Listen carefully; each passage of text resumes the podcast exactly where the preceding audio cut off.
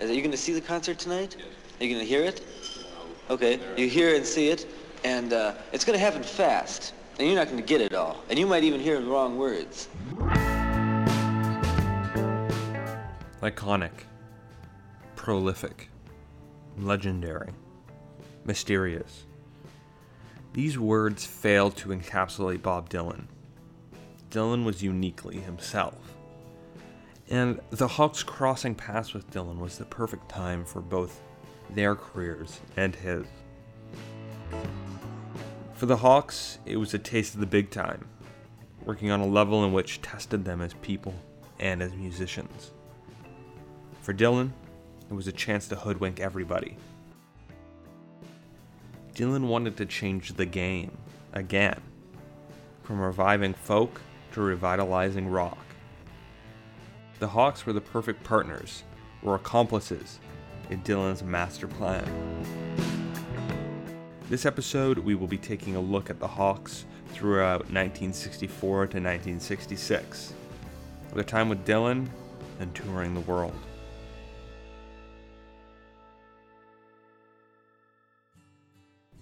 It's crucial to begin this episode with Bob Dylan's artistic direction during the years of 1965 and beyond, before understanding how the band fits into the equation.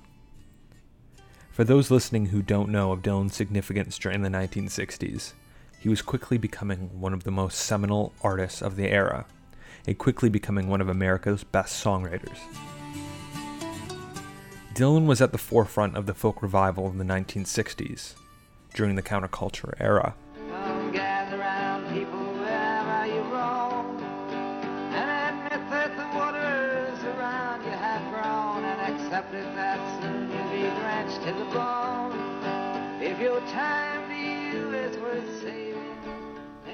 Famed for his protest songs like The Times They Are Changing and Blowing in the Wind, were being consumed by youth of the era, making Dylan extremely prolific.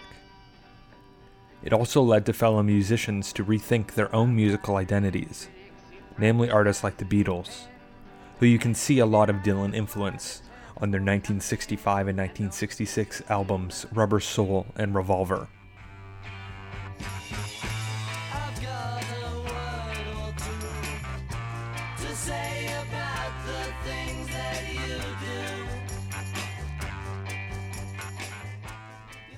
And while Dylan was firmly cementing himself in the folk tradition, by 1965 he had a desire to radicalize the sound, try something new. It should be noted that Dylan had begun testing his electric sound during his previous album, Bringing It Back Home.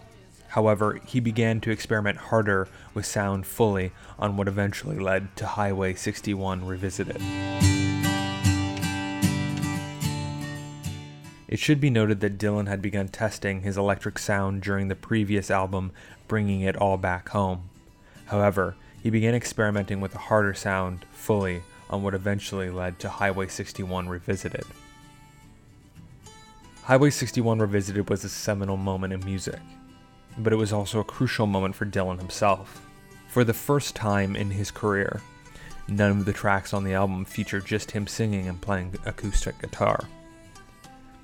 By the beginning of May of 64, Dylan had finished his England tour, documented by famed documentarian D.A. Pennebaker's film Don't Look Back. Dylan was complacent with his music, bored of playing the same songs over and over again, regardless of whether people were enjoying them or not. Finishing his 1965 England tour on May 10th at Royal Albert Hall, Dylan had booked time in London with John Mayall's Blues Breakers, with whom Eric Clapton was still playing with. They met up at Levy's recording studio for a few sessions. It became remembered more as a jam session. In retrospect, Dylan was just trying to get comfortable with playing with a band and playing electric. He later retreated back to upstate New York in Woodstock, he started jamming with Michael Bloomfield, the lead guitarist in the Paul Butterfield Blues Band. The sessions went similarly to Dylan's time with Clapton and the Blues Breakers. Too much blues. Bloomfield remembers Dylan even saying, Hey man, I don't want any of that BB King stuff. Not only was Dylan's music changing, the production was changing too. Bob Johnston was in the producing chair now for Highway 61 Revisited. Previously, Tom Wilson, who had produced the last few Bob Dylan records, was out. Nothing has officially been confirmed about why this is, but Wilson had problems with Albert Grossman, Dylan's manager, which could have led to the fresh blood that you see in the producer's chair. Dylan later went into Columbia's Studio A in New York with some of the same studio musicians that he had used on his previous album, Bringing It All Back Home. The sessions had keyboardist Paul Griffin, drummer Bobby Gregg, along with Bloomfield. A young Al Kooper found his way into the sessions playing organ, even though he was known as a guitarist at the time.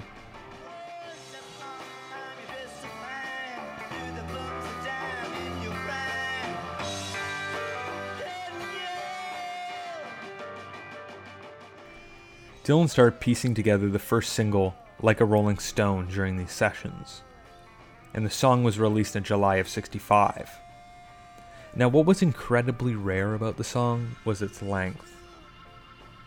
Clocking in at over six minutes, it was a rarity for the radio. Five days later, Dylan and his band appeared as headliners at Newport Folk Festival. It is often stated that this was Dylan's first taste of negative reaction for his electric sound. However, many people have said this is overstated. People present during the day apparently were enthusiastic, according to eyewitnesses. Noted folk musician and purist Pete Seeger had also been known to have tried to stop Dylan from playing electric while he was on stage, further perpetuating this myth.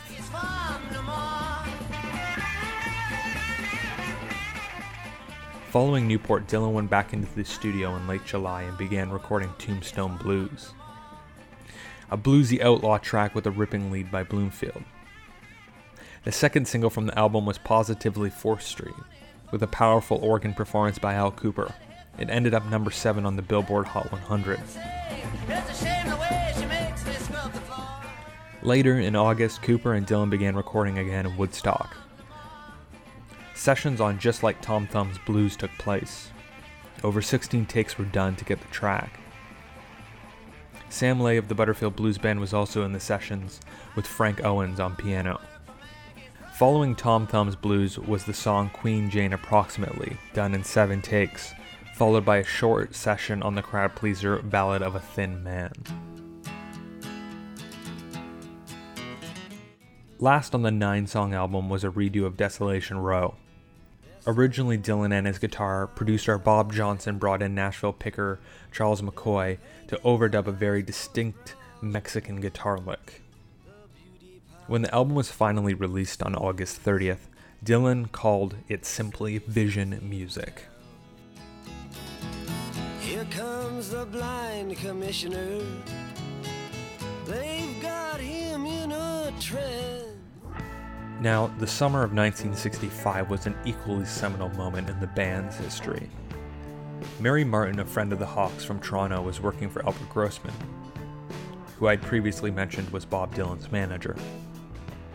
Martin had suggested that Dylan should inquire about the Hawks as his backing band, as he was about to embark on a major electric tour, his first. Martin was working the Hawks while also pursuing Grossman and Dylan by acquainting the members of the Hawks with Dylan's material through his album Highway 61 Revisited. Rick Danko recalls Martin coming down often to check out their sets and was friends with various local bands. Danko said Martin became friends with the Hawks and turned them on to Albert Grossman's stable of musicians, including famed guitarist and singer Gordon Lightfoot, Richie Havens, and Peter, Paul, and Mary. Interested in hearing what the Hawks offered, as well as a great recommendation from John Hammond Jr., Dylan had them checked out at Tony Mart's as part of their four month stint in Somers Point, New Jersey. The Hawks were playing for thousands of people and mixing together an exciting blend of blues and rhythm and soul. Dylan was impressed with the Hawks and decided to hire Robbie and Levon for two major gigs in late August one at Forest Hills Tennis Stadium in New York, and one at the Hollywood Bowl in Los Angeles. Levon, who was unfamiliar with Dylan and his gravity amongst popular music, remembers calling Colonel Kudlets to see if Dylan could actually be selling out the massive stadiums he was talking about. Outside of not being familiar with Dylan, the Hawks particularly weren't interested in Robbie and Levon joining him for a few gigs. Richard Manuel called him a strummer, a term the Hawks used for folk singers back then. To say the least, the Hawks weren't that into folk music. The new electric band stood Robbie Robertson, Levon Helm, Harvey Brooks, who had gotten his break by acting as the session bassist on Dylan's Highway 61 Revisited, and Al Kooper. The first gig took place on August 28, 1965. Forest Hills Tennis Stadium was packed. Robbie and Levon had invited the rest of the Hawks up to check out the show, and by nightfall, the stadium was full of 15,000 people. Per usual, Dylan started with an acoustic set, playing through many favorites, including Desolation Row, It's All Over Now, Baby Blue, and Mr. Tambourine Man. The atmosphere was calm, the audience hanging on to every word Dylan was saying. When the Hawks took their place on stage, it was like a completely different show. The booing, the groaning, and the shouting started. Beginning with the first number, Tombstone Blues, the crowd never stopped their disapproving yelping. People hated it. They didn't like, they didn't disapprove, they violently hated it. And we're like, what's this shit about? You know, we're just playing some music. What, what's the big deal? After the onslaught of the vitriol from the massive crowds, Dylan was intrigued by the prospect of having Levon and Robbie join him for the lengthy tour of the United States, Australia, and Europe. However, Levon and Robbie were mixed. Both were taken aback from the backlash against Dylan. The fact that they were contributing to an electric sound and it was hated was hard to swallow. Additionally, the rest of the Hawks weren't involved. Bill Avis remembers a meeting back in New Jersey following the two gigs to discuss what was next for the Hawks. The band had been through so much together, they had made a pact. They were in this together. The discussion ended with Levon driving to New York City with Avis and telling Grossman, Take us all, or don't take anybody.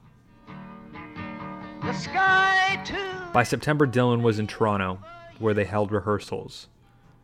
The Hawks also had some prior engagements with stints at Friar's Tavern and the pending court trial for their drug bust. And now, with Dylan as their ally, he gave a disposition to the court explaining the importance of their artistic endeavors. Along with Levon's previous exploits with the underage girl and the detective, as mentioned in the last episode, the Hawks got off. No jail time. They were free to go. Their first stop on the Dylan tour was Austin, Texas.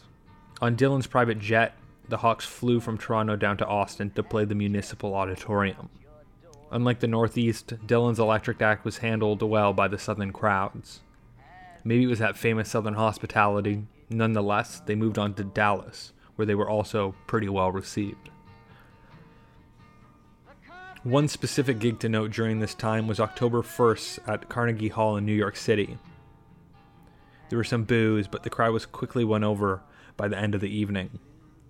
A massive triumph from where Dylan was just a few months earlier. Levon later remarked at how exasperated Dylan was following the gig. They had finally broken through, or so they thought.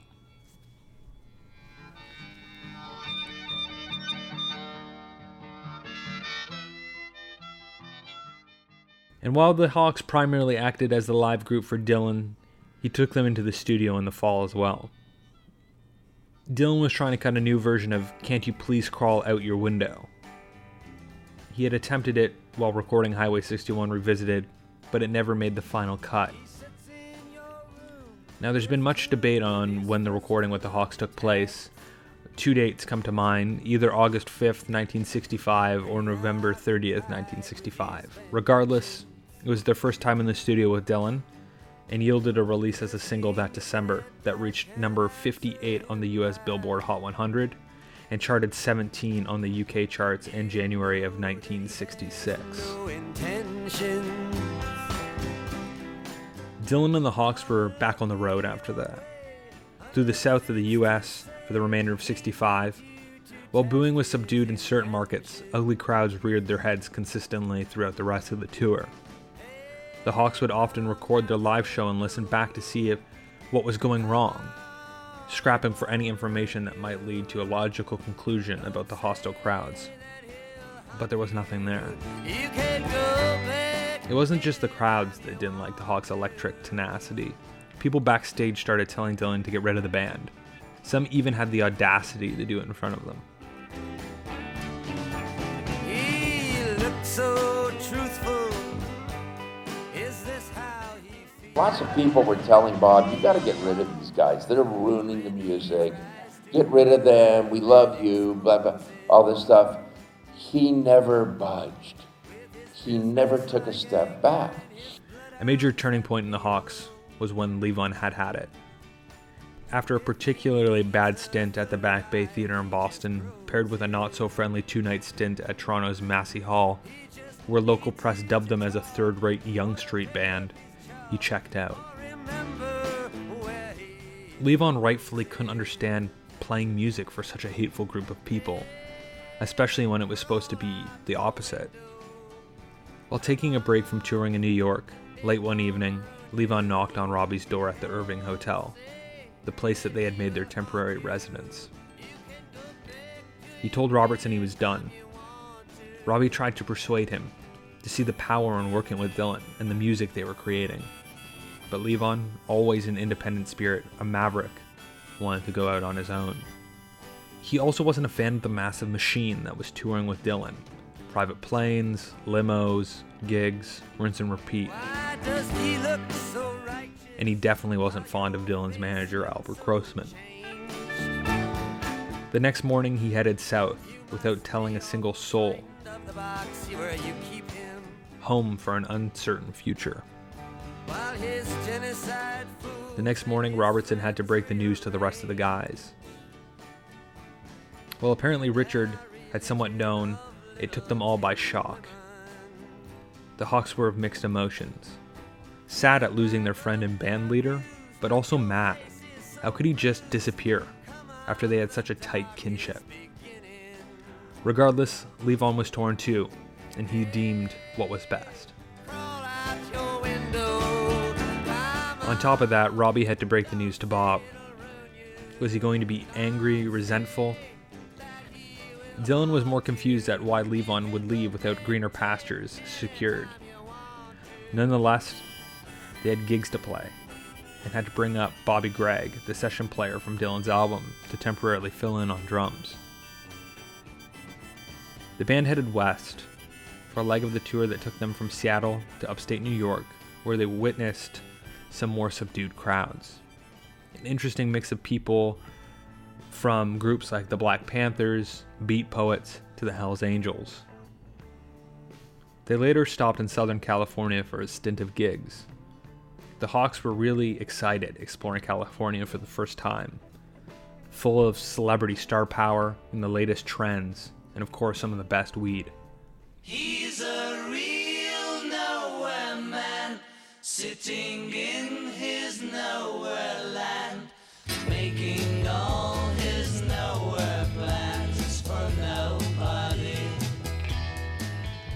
Bob was staying at the famed Chateau Marmont, where Robbie met David Crosby of the Byrds for the first time.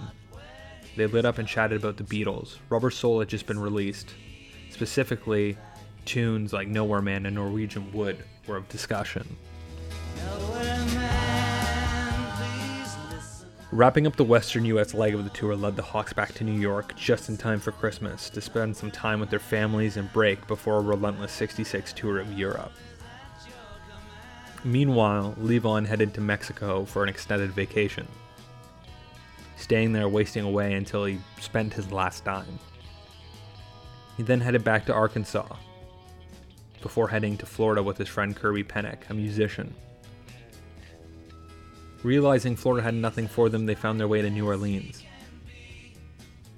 To get by, Levon played amateur nights for prize money and mingled with local musicians, gamblers, dealers, and the mafia. Running out of cash, he was a busboy at a restaurant until he got fired for eating the food. he finally found his way out to an oil rig in the Gulf of Mexico. The money was amazing, but the work was dangerous. You could easily die out on those rigs, and many a time Levon almost did. After a few months of hard labor, he took his money and went back to Arkansas to see his family. Apparently, upon arriving home, his friend Paul Barry had said that Dylan had attempted to find him a few times. Obviously, Levon had been MIA. After staying in town for the Cotton Carnival, he borrowed some money from Barry and headed for California. Levon had become friends with saxophonist Bobby Keys, who had played with the Rolling Stones, various Beatles, and Joe Cocker, as well as hung out with Leon Russell, the famed musician and singer. Levon continued to go back and forth and play gigs with the Cate brothers, and make some money, endlessly drifting. In the spring of 67, Levon was in Memphis, studying the local flavor of musicians like Booker T and the MGs, and watching television. He was lost. Without his band or any clear direction, he was just existing, waiting for the next opportunity.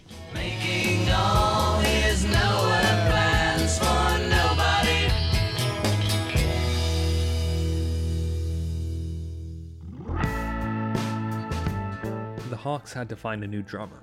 Bobby Gregg was just a fill in. And it was up to them to find a replacement for Levon, an impossible task.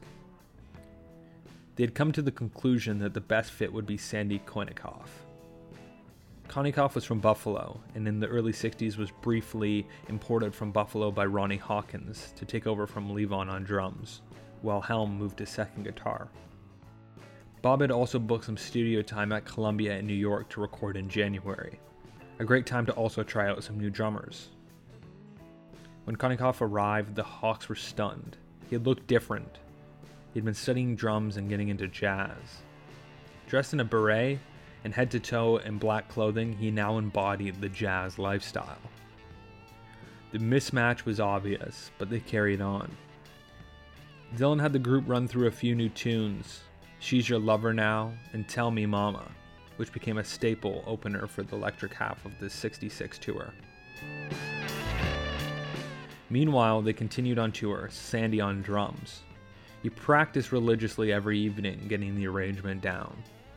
After the session with the Hawks, at the request of producer Bob Johnston, Dylan headed to Nashville to cut a few tracks with some session musicians.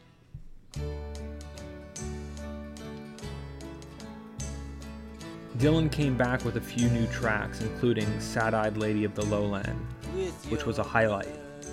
Bringing in at over 11 minutes, it was the longest song Robbie had heard. Around that same time, Robbie and Richard moved to a suite at the famed Chelsea Hotel. Rick was living with a girlfriend in New York, and Garth was traveling often between New York and London, Ontario, to visit his friends and family. Robbie later stated this on being roommates with Richard. I could talk to Richard about the big dream, getting a place to play and write, and where we could invent the sound, the music. Talking to him made the dream feel real. They spent a majority of their time during this period seeing bands coming through town, including the Velvet Underground, hanging out with local celebs, including Andy Warhol, and for Robbie, going to the movies with Richard to explore the newest films of the era, including work by Jean-Luc Godard and Roman Polanski. In February of 1966, Robbie was invited to join Dylan in Nashville to record at Columbia's A Studio on Nashville's Music Row. Apart from Dylan, Robertson, Kooper, bassist Charlie McCoy, guitarist Joe South, and Wayne Moss were a part of the sessions with Kenny Buttrey on drums. Dylan also had a piano installed in his Nashville hotel room, which Kooper would play to help Dylan write lyrics. Kooper would also teach the tunes to the musicians before Dylan arrived for the sessions. Robertson remembers the sessions as different than what he was used to, and he had this to say. Although everybody was warm and inviting, you could definitely tell that the Nashville guys were hoping we were roadies. On the first Nashville session on February 14th, Dylan successfully recorded Visions of Johanna, which he had attempted several times in New York.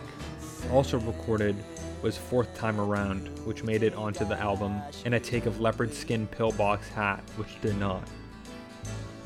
The next day, on February 15th, the session began at 6 p.m. But Dylan simply sat in the studio working on lyrics while musicians played cards, napped, and chatted. Finally, at 4 a.m., Dylan called the musicians in and outlined the structure of the song. He counted off, and the musicians fell in. He attempted his epic composition, Sad Eyed Lady of the Lowlands. Kenny Buttrey recalled in Clinton Heylin's Bob Dylan Behind the Shades Revisited. If you notice that record, that thing after the second chorus starts building and building like crazy, and everybody's just peaking it up because we thought, man, this is going to be it. This is going to be the last chorus, and we got to put everything into it. And he played another harmonica solo and went back down to another verse, and the dynamics had to drop back down to the verse kind of feel. After about 10 minutes of this, we were cracking up at each other. What was going on? I mean, we peaked five minutes ago. Where do we go from here? With your matchbook songs and your gypsy The next session began similarly. Dylan spent the afternoon writing lyrics, and the session continued into the early hours of February 17th when the musicians began to record Stuck Inside a Mobile with Memphis Blues again. After several musical revisions and false starts, the 14th take was the version selected for the album. The first track Robertson remembers playing on was during the session for Obviously Five Believers. The nerves were real. Robertson had to prove himself. I go to Nashville, Tennessee with Bob Dylan, and we're recording a record called Blonde on Blonde. In Nashville, they don't like other people coming into their circle.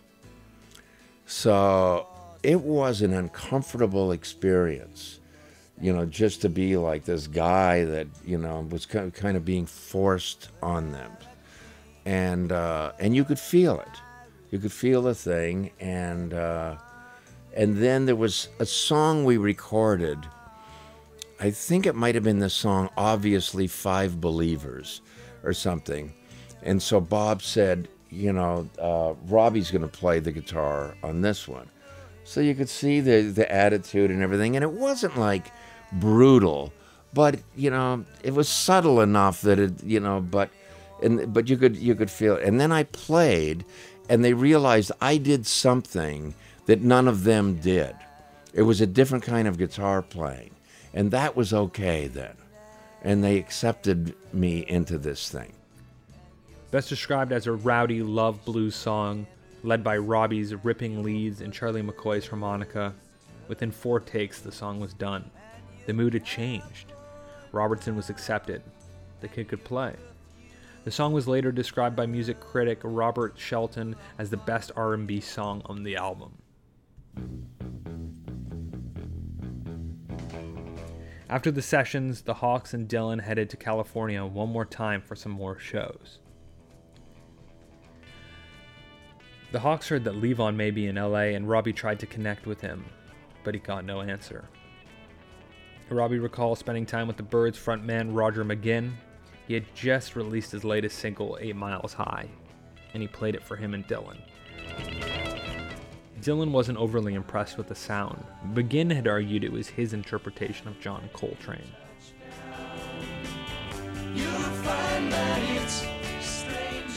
By this point, Sandy Konikoff wasn't fitting in.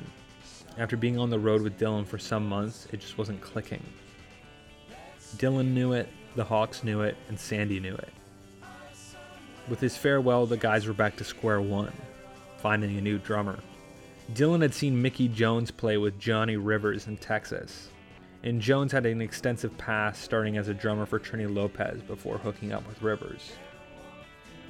Now, of course, Mickey had shoes to fill, but Jones was no slouch. He packed a powerful punch on the drums.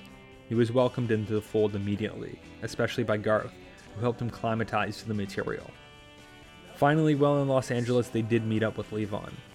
And while they caught up, they saw Levon in a quite sad state, not playing drums and just sort of wasting away in their view. Before hitting Europe proper, Dylan and the Hawks hit up Hawaii. their first venture outside of North America. Garth was particularly excited to be in Hawaii and was a natural sightseer, wanted to check out Pearl Harbor. They played the Saturday night at the International Center in downtown Honolulu. Just like the local subdued attitude, the audience for that evening was very receptive to the Electric Dylan sound, and Mickey Jones was settling in quite nicely. The international tour continued throughout Australia, Singapore, Malaysia, Thailand, and India before arriving in Stockholm, Sweden. When arriving in Europe, they were officially joined by documentary filmmaker D.A. Pennebaker. With his crew, included a cameraman and editor Howard Alk. Pennebaker had joined Dylan earlier in 65 for his film Don't Look Back, that featured Dylan's tour of England. But the new film was brokered by Grossman in association with ABC Television to create a new musical special. At first, the Hawks found it weird to have cameras following them around all the time. As the Europe tour waned on, it was obvious that Dylan wasn't exactly healthy. His amphetamine addiction was worsening. He looked skinnier, more pale, and as Robbie later noted, every day I saw him getting a little bit more run down. It was upsetting, but beyond trying to get him to eat, there wasn't much I could do or say.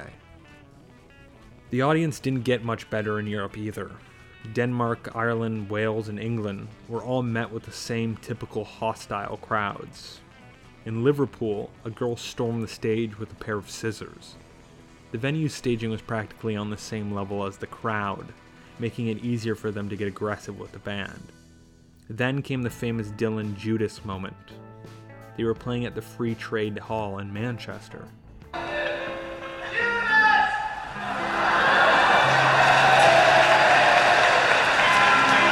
I don't believe you.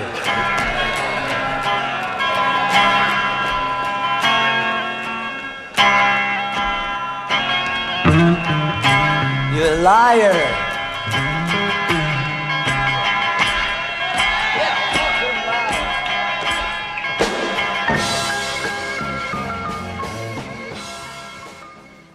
This moment fully encapsulates Dylan and the Hawks' ideology. Forget the fans, just play. While stopping over in London for a few days, the Hawks got to rub shoulders with some real big stars. Brian Jones from the Rolling Stones often visited, as well as Keith Richards.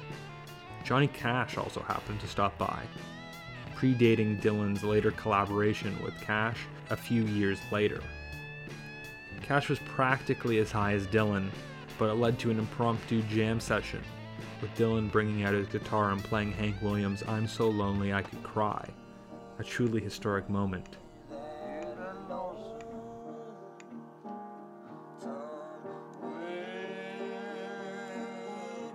Moving on to Paris, France, Robbie met his future wife, Dominique, a fellow Canadian, French Canadian to be specific, as they were wandering the streets. Robbie, entrenched by her beauty, invited her to the show the next evening. The Parisians weren't exactly the warmest audience, as you could imagine, and were especially angry after Dylan hung a massive American flag behind his set. It also happened to be his birthday that evening. Truly an event to remember. After quickly stopping off in France, the guys were back in London. This time, the Beatles wanted to hang out with Dylan. They asked if there was a good record player, as they wanted to show Bob their new album. Of course, there was rumors that Dylan had turned on the Beatles to weed in New York a few years back, beginning their experimentation with drugs. Nevertheless, the Beatles and their road manager Mal Evans showed up. Especially Paul was eager to show the record, and they listened through Eleanor Rigby, Taxman, and Tomorrow Never Knows. The album would later go on to be released as Revolver. Wearing the face that she keeps in a jar. Later that evening, Lennon came back to hang out. This time, Pennebaker wanted to get something on film. Dylan wasn't in a great state to film, slurring his words. You can see this in the later unfinished film, Eat the Document. Meanwhile, the European tour was unwinding. Going from touring in beat up cars through Canada and the United States to touring the world in private jets, rubbing shoulders with famous people. The tour culminated in the famous Royal Albert Hall shows, a two night affair. On top of the ornery crowd, the show is packed with famous musicians and apparently royalty. It was the last time for the group to go out and really thrash for a few hours. After putting all into it, exhausted, the band and Dylan were back in the car, back to the hotel, when it was announced that the Beatles were coming to pay another visit. When Robbie and Rick were freshening up, Albert Grossman frantically called to come to Dylan's suite. Something was wrong. Dylan was delirious, exhausted, and barely audible. In an attempt to get him to a state of consciousness, they ran a bath when there was a knock on the door. It was the Beatles. No one was saved. Not knowing what to do, Robbie was trying to control the situation. He came back into the room to see Dylan drowning in the bathtub. Let's just say Dylan didn't make it to the hangout that night with the Beatles. The tour was done, and it was now time to head back stateside to New York. Garth Hudson and Mickey Jones, in typical fashion, decided to take an ocean liner back to the US, and Robbie stayed in London an extra few days to hang out with his new muse, Dominique. The Hawks were even more battle hardened, and perhaps more ready than ever to spread their wings and start creating their own music. While they continued to work with Dylan, what is about to unfold in the later half of the 1960s is what we now know as the band.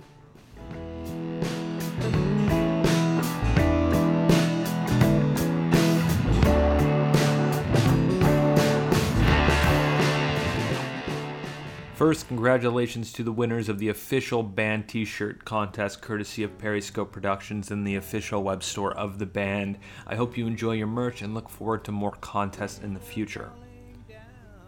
Secondly, I want to give a big thank you to our continued supporters, Tim Peretta and Kenneth Rockburn. Your support and donations mean a lot to making the show even better week to week. Third, I want to thank the amazing people who provide the music for this show. First up, Adam Traum, who provided the amazing track you're listening to right now, Levon's Barn. Make sure you check him out at his website, adamtraumguitar.com. Also, every link in the description of this podcast episode. Also, providing this music, the song that you hear throughout the show, Midnight North, and also songs by Audionautics as well. Remember, you can check out our Spotify playlist. It features music from Ronnie Hawkins, John Hammond Jr., Bob Dylan, the band, and their respective solo careers, and more. Always remember to check us out on social media. We've been putting way more effort into providing great content for you there with unique photos. You can find us on Instagram, Twitter, and Facebook at the Band Podcast. Knocking out the sweetest grooves and giving us his all was the last time. This show is hosted by Tyrell Listen, produced by Tegan Chevrier and Tyrell Listen, written by Tyrell Listen, and researched by Tyrell Listen and Fiona Chevrier, as well as edited by Tegan Chevrier. The Band: A History is not endorsed by the band or any affiliated stakeholders. It's intended for entertainment and informational purposes only. All audio clips are registered trademarks of the copyright of the original trademark or copyright owners.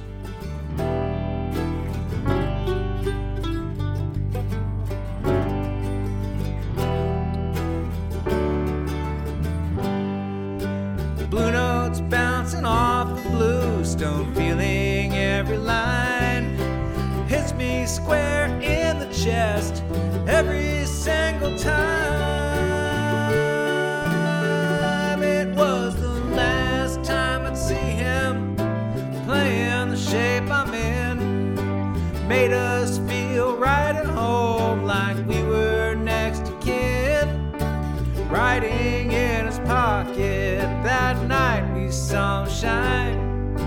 Light still lives in that barn, and Levon's on my mind. His light still lives